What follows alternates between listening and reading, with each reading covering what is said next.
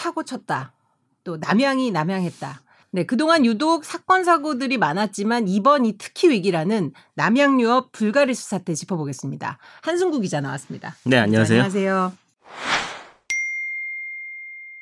사실 몇 번째 불매 운동을 맞는지 모르겠어요. 그 일단 최근 이슈 짚기 전에 그동안 남양유업한테 어떤 악재들이 있었는지 한번 좀 정리를 해볼까요? 네, 제일 크게 이제 이슈가 됐던 게 2013년에 있었던 음. 그 대리점 밀어내기 네. 사건. 이거는 저도 똑똑히 기억을 합니다. 이날 그 기사를 제가 썼거든요. 아, 네. 근무를 하는 와중에 그 대리점주들이 그 녹취록을 폭로를 음, 했죠. 음. 녹취록을 폭로를 했는데 남양유업의 굉장히 젊은 직원이 나이 드신 대리점주분한테 이제 그 물건을 받으라라고 얘기를 하는 상황이었는데 음. 그게 일반적으로 받으라고 하는 얘기가 아니라 아주 그냥 쌍욕을 섞어가면서 네. 그렇게 얘기를 하는 게 폭로가 돼서 굉장히 논란이 됐어요. 그래서 남양유업에서 어, 사과문을 냈고 네. 그리고 이때 남양유업의 임원들이 이날 휴일이었거든요. 음. 그 주요 언론사들을 다 돌아다녀서 방문을 하면서 우리 입장을 좀 어, 음. 실어달라라는 네. 이제 얘기를 한 적이 있었고 음. 예, 작년에도 그 남양유업의 홍보 대행사 직원들이 메일유업의 목장이 무슨 뭐 원전 근처에 음. 있다. 뭐 이렇게 조직적으로 댓글을 남겼다가 음. 경찰 조사를 받았고 이때 홍원식 회장까지 조사를 받았습니다. 맞아요. 입건이 돼서 지금 기소가 돼 있는 상태고요. 비슷한 일이 2009년에도 있었죠. 2009년에도 메 일유업이 뭐 이유식에다가 무슨 사료용 재료를 넣었다 이런 식으로 얘기를 하면서 상당히 좀 경쟁사 비방 쪽으로의 그 홍보나 광고를 펼쳐왔던 맞아요. 전력들이 좀 있었습니다. 굉장히 질이 좋지 않은 그런 범죄적 행위이기 때문에 이게 더 이제 소비자들의 어떤 불신을 오히려 거부감을 자- 좀 자극했던 불러일으키는. 거죠. 예. 그 이후에 뭐 지금 회장의 외 조카의 음. 황하나 씨의 이제 마약 투약 논란이 계속해서 있었고 사실 그거는 남양유업이 상당히 억울했잖아요. 황하나 예. 씨 아버지는 남양유업 경영과 전혀 무관한데 항상 수식어처럼 달린다. 그게 지분을 보면 정확히는 지금 홍원식 회장의 여동생의 예, 딸입니다. 딸이죠, 예, 그렇죠. 그래서 뭐 지분을 갖고 있는 것도 없고 맞아요. 예. 그래서 뭐 저희 언론들도 그렇죠. 좀그 억울함을 들어도 줬어요. 그 점은 그러니까 좀 이해가 되는 예, 측면이 있었어요. 예. 좀 빼거나 했는데 근데 이제 또 다른 그 이후에 이제 뭐 그 야쿠르트 병 용기를 표절을 했다라는 음. 논란이 있었고 표절은 예전부터 있었어요. 그 남양의 히트 상품 중에 하나였던 17차 같은 거 네. 그게 원래 일본에 16차가 있었거든요. 병 모양도 비슷하게 생겼습니다. 그래서 음. 나올 때부터 뭐 그런 여러 가지 논란들이 있었는데 이번에 이제 또 불가리스 사태가 터지면서 음. 네. 뭐 불매 운동이 다시 또 불붙는 그런 상황인 거죠. 정말 문제의 불가리스 얘기를 좀 해보죠. 발단은 어떤 심포지엄에서의 발표였어요. 이게 그거예요. 그 코로나에 감염된 동물 세포를 음. 불가리스에다 갖다 집어넣었더니 이제 코- 바이러스가 굉장히 많이 네. 확 줄어들더라라는 78%. 얘기였는데 네. 이게 사실 현실에서 일어나기 힘든 음. 상황을 가져간 거거든요. 이제 코로나19 바이러스를 78%까지 저감한다. 그리고 이제 독감, 인플루엔자 바이러스는 99% 사멸한다. 이렇게 발표를 했습니다.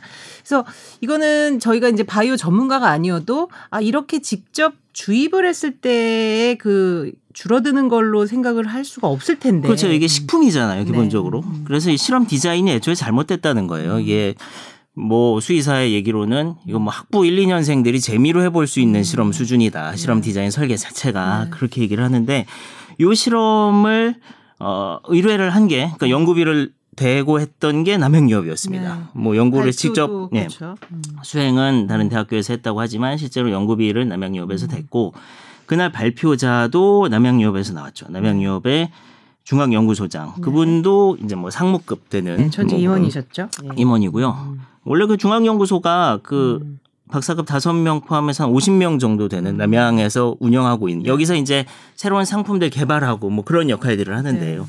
코로나 세포를 알코올 도수가 높은 위스키 같은 데다 넣었더니 바이러스가 죽었다. 그러면 알코올 도수가 높은 술이 코로나에 효과가 있다. 이렇게 뭐- 뭐 말하는 그런 식인 거예요. 이제 이게 단순히 비교하자면 그렇죠. 이게 이걸 불가리스에 빠뜨렸더니 바이러스가 죽었다. 그러면은 이거 뭐 다른 데 빠뜨렸으면 안 죽었을까? 뭐 알코올은 실험을 해봤을까? 그렇죠. 근데 기본적으로 이 바이러스에 감염된 세포를 직접 이렇게 어디에 묻혀가지고 실험을 하는 방식이 일반적이지 않기 때문에 그래서 이제 굉장히 특이하지만 또 시장은 또 깜짝 놀랐어요. 제목만 보고 또 아 뭐 불가리스가 코로나19에 효과 효능이 있다라는 게 알려지면서 한때 또 품절 사태까지 났죠. 이때 품절 됐습니다. 불가리스가 그날 품절이 됐고요. 음. 이 주가가 이 발표 나왔던 게 13일, 14일쯤이었는데 사실은 그 전에 4월 9일쯤부터 오르기 시작했습니다. 네. 그래서 그날 오전에 30만 원 하던 게 이제 48만 원까지 올라갔고 근데 질병관리청에서 이게 무슨 뭐 동물 실험이나 임상 실험을 거친 게 아닌데 코로나19 예방에 효과가 있다고 얘기할 수 없다라는 발표가 나오면서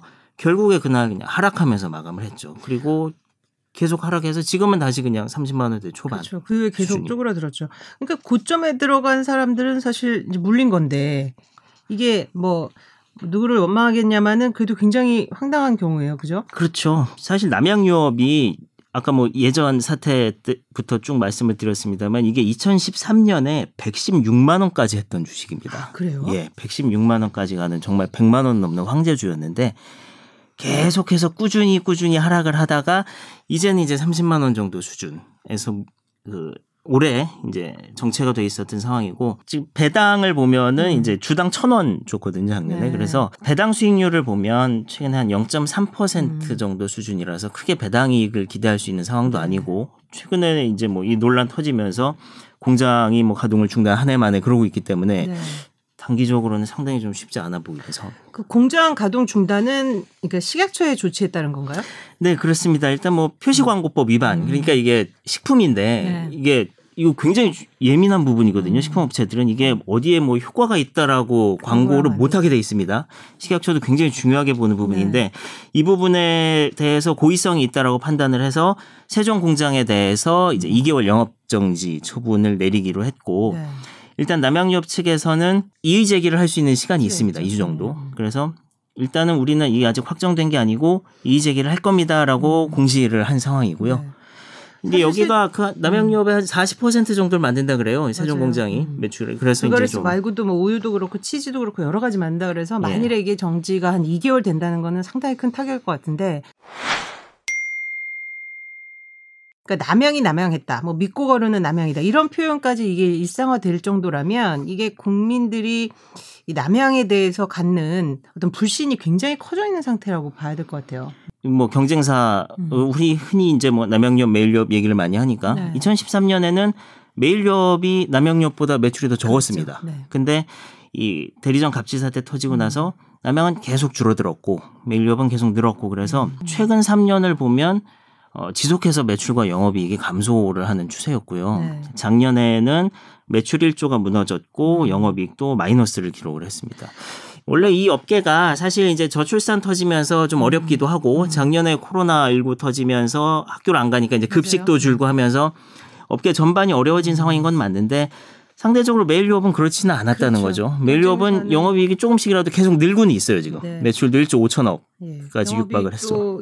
뭐꽤 늘었어요. 그래서 그러니까 8년 새 주가를 비교해 보면 이제 남양유업 같은 경우는 어 65%가 빠졌고 근데 같은 기간 경제사인 메일유업 같은 경우는 영업이익은 한 두 배 이상 늘었고 그러다 보면 이게 극명하게 단순히 다른 변수 때문만은 아니다. 왜냐하면 변수는 다 똑같이 적용받는 거니까요. 특히 우유 같은 경우는 이게 과점 시장이어서 특별히 어, 큰 악재가 없으면 어느 정도 매출은 이어간다고 생각하고 이제 그 100만 원 그렇죠. 넘는 주가까지 나왔던 것 같은데 그러면 도대체 이 남양이 이렇게 터무니없는 이런 조사 결과가 왜 어, 내부의 게이트키핑 없이 나올 수 있었느냐 이런 궁금증이 들거든요. 저도 뭐 궁금합니다. 대체 음. 이게 왜 걸러지지 않았을까? 조직이 과연 정상적인 의사결정 구조를 가지고 있는 게 맞는 것인가에 음. 대한 의문이 좀 들었고요. 우리가 이, 이 B2C 기업이다 보니까 상당히 많은 국민들이 알고 있는 기업이지만 음. 어쩌면 생각 외로 상당히 좀 그 주먹구구식의 운영이 있었던 음. 것이 아닌가. 굉장히 기업의 인지도에 비해서 뭐 좋지 않은 중소기업들의 경영 행태라든가 이런 게 좀 답습되고 있는 게 아닌가라는 생각이 들었어요. 예를 들면 뭐 이물질 혼입이라든가 뭐 이런 거라면 오히려 일회적인 음. 악재로 그냥 끝날 수 있겠지만 네. 말씀드렸듯이 무슨 표절이라든가 음. 갑질이라든가 이런 거는 요즘 소비자들이 느끼기에는 상당히 좀 기업 굉장히 부정적으로 받아들이잖아요. 그렇죠. 얼마 전에 음. 저희 보도를 했습니다만 그 남양유업 아들이 삼세? 예 네. 남양유업 창업주 3세가 결국에는 회사 비용으로 음. 뭐 차를 리스해서 네. 아이들 개인적인 용도로 사용을 했다 뭐 이런 얘기도 있었는데 예를 들면 이런 거예요. 음. 그 남양유업이 어머니, 그러니까 지금 창업주의 부인이죠. 부인? 지금 회장의 어머니.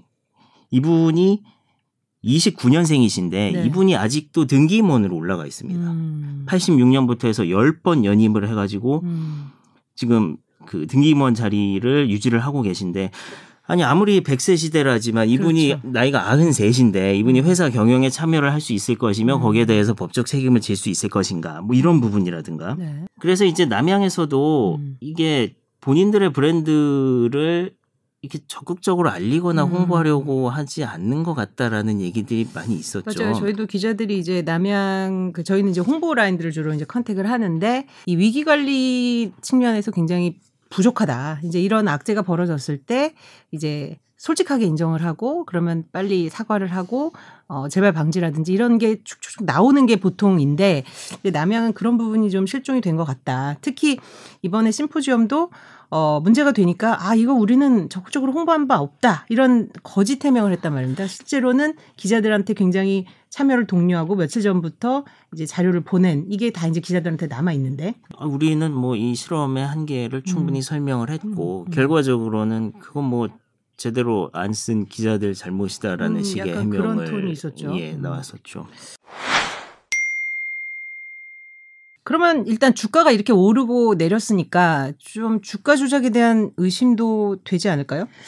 그 이 자본 시장에서 범죄로 보는 게 음. 크게 이제 미공개 정보 이용, 음. 시세 조종, 음. 그다음에 부정 거래 이렇게 네. 세 가지에 해당이 됐을 때 조사를 할 수가 있고 그 거기에 따라서 이제 처분을 내리게 되는데 음. 이 경우는 미공개 정보 이용에 음. 해당이 될 가능성이 있다. 네. 그래서 왜냐하면 그날 이제 발표가 있어서 주가가 음. 확 뛰었고 근데 말씀드렸다시피 그 며칠 전부터 사실 주가가 좀 그렇죠. 뛰는 움직임이 음. 있었고 그래서 만약에 이 정보가 뭐 회- 회사 내부라든지 뭐뭐 그런 식으로 해서 다르게 이용이 돼서 음. 주가를 변동시켰다고 했을 때 조작 이라기보다는 음. 이제 아까 얘기한 미공개 정보 이용에 네. 대한 해당이 될 가능성이 있어서 요거는 뭐 거래소에서 음. 일단 한번 들여다보겠다고 그렇죠. 얘기는 한 상황. 거래소는 일단은 뭐 이제 임직원들이 주로 이제 거래가 집중되었는지 뭐 이런 것들을 네, 그걸 주로 살펴볼 텐데 되겠죠.